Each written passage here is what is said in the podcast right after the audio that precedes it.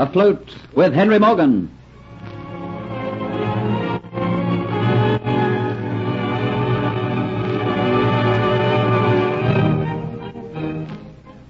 Sir Thomas Modford, Governor of Jamaica, has received instructions from England to put down the Caribbean's buccaneers.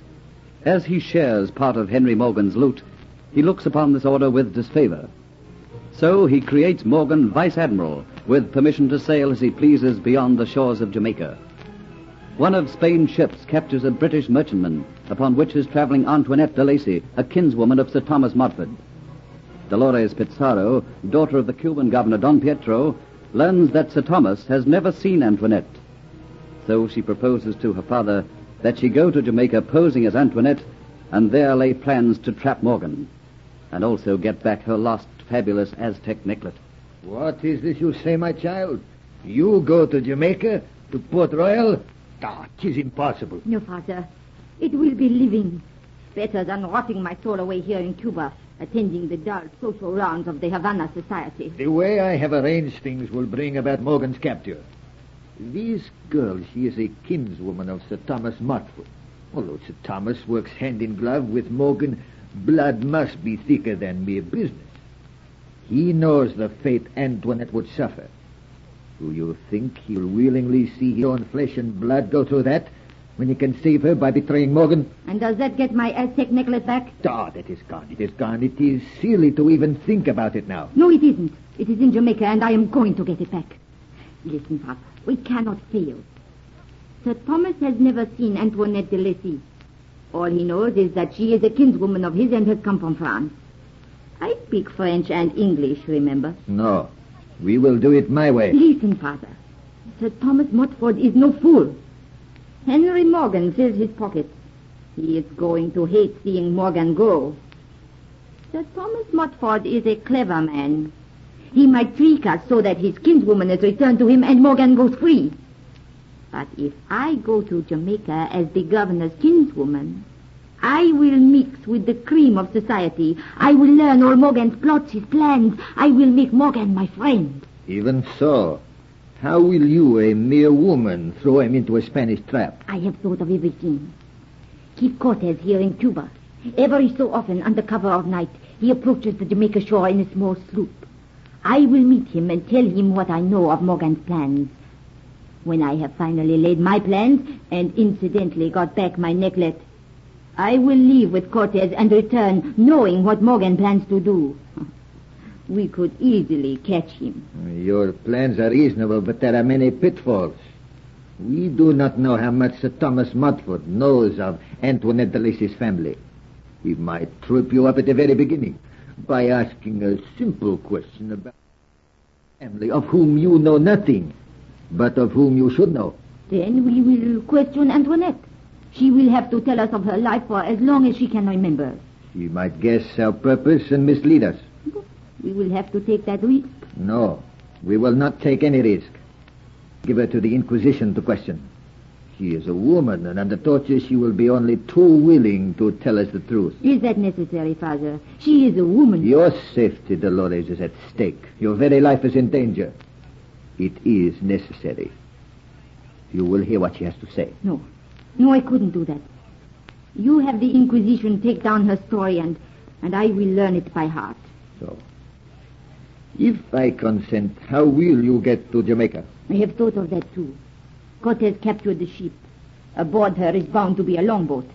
I will sail with Cortez under cover of night almost to the shores of Jamaica, when I will set out in the longboat and make my own way to Port Royal. And there you will tell them that you managed to escape from the Elizabeth Ann and have only just managed to reach the island. And why should they doubt my story?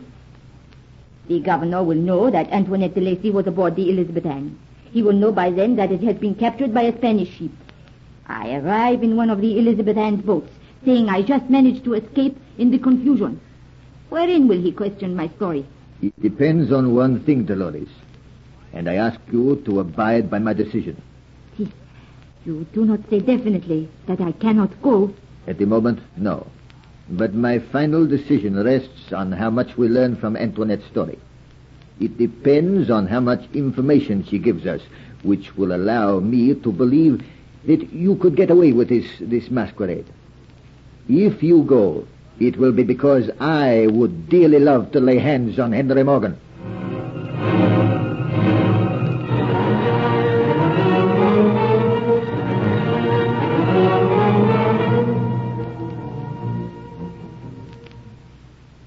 So, Hunter, you've found the Flying Gull? Yes, Captain. It Was not difficult to find. It must be the best known ship in Port Royal. I've been paying my respects to the governor, Sir Thomas Modford. Know you him? I've heard of him. Uh, from your tone, I gather it doesn't please you. Don't blame you either, my lad. Don't trust him myself. But I must say that he's in the past given me his protection, and that is something I've needed. And for that protection, he no doubt collects part of your uh, gains. Ah, say it, lad. Loot. Loot's the word. Say it. Aye, he does. But tonight he told me of trouble. Trouble? Aye, Hunter.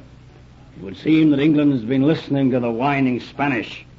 They've gone on their knees to our illustrious Charles II, begging him to sweep the seas of the buccaneers. And he, poor fool, is listening to them. Buccaneers are outlaws in Jamaica, Hunter. Then you must find other headquarters? Now, now, that would not suit Sir Thomas Modford. He'd lose too much. He's created me vice admiral, and all the buccaneers who care to join with me can come and form a fleet.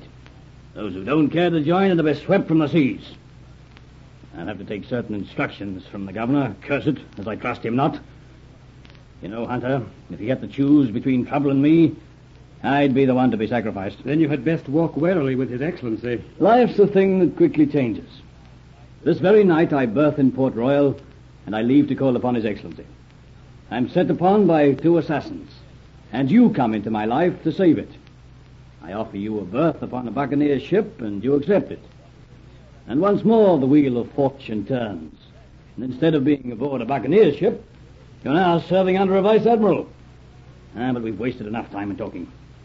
I have an order for you, Hunter. Aye, Captain. I want you to round up my crew. We sail as soon as possible. There is a British merchantman expected in. We must go and see her and give her safe conduct to Port Royal. the first time I've ever done any legitimate sailing in my life. Aye, Captain. Where do you advise me to look for the crew? Ah, they're easy enough to find. They'll still be at the place we were earlier this night, the Dolphin Tavern. And hurry, lad. Step lively. Aye, Captain. I'll have them back aboard in a short time. Uh, a warning before you go. Watch out for Diaz. He's been my right-hand man until now, but I trust him not. Methinks you might be taking his place. You watch him. Watch him carefully.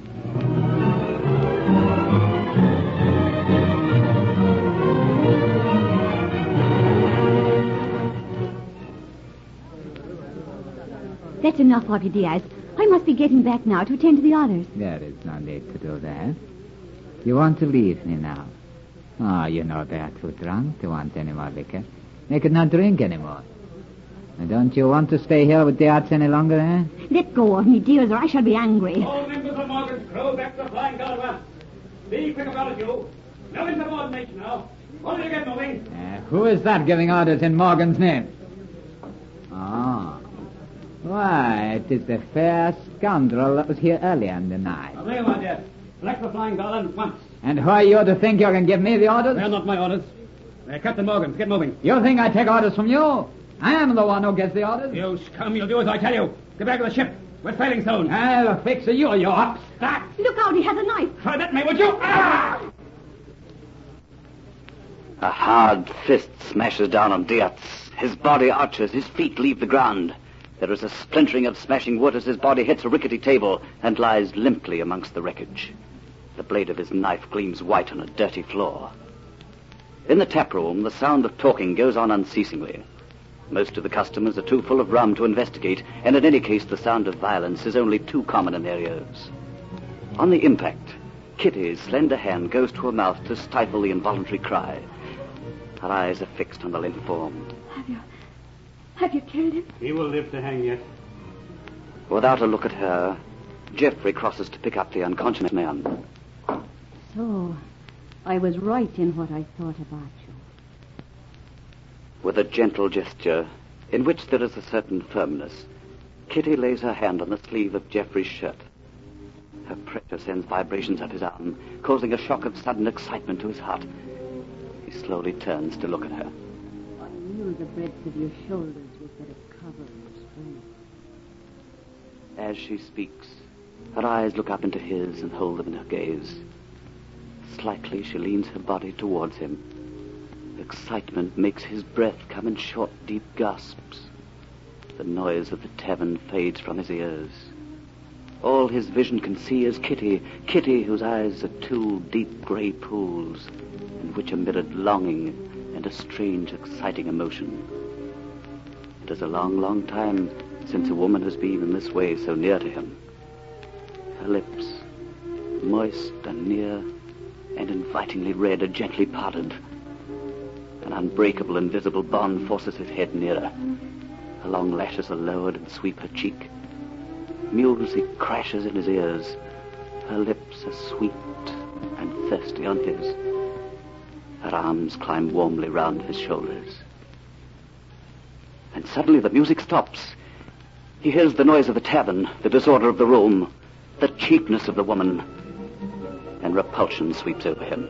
Roughly he pushes her from him, contemptuously wipes his mouth with the back of his hand, bends down and picks up the unconscious Diaz, throws him across his shoulders.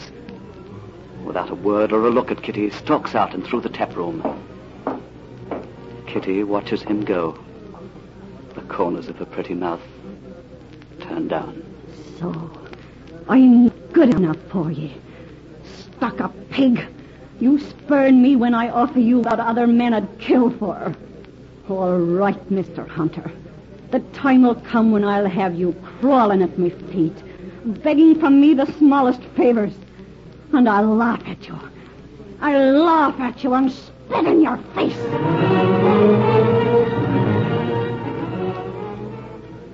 A woman, warm and generous, pours forth the hates of hell.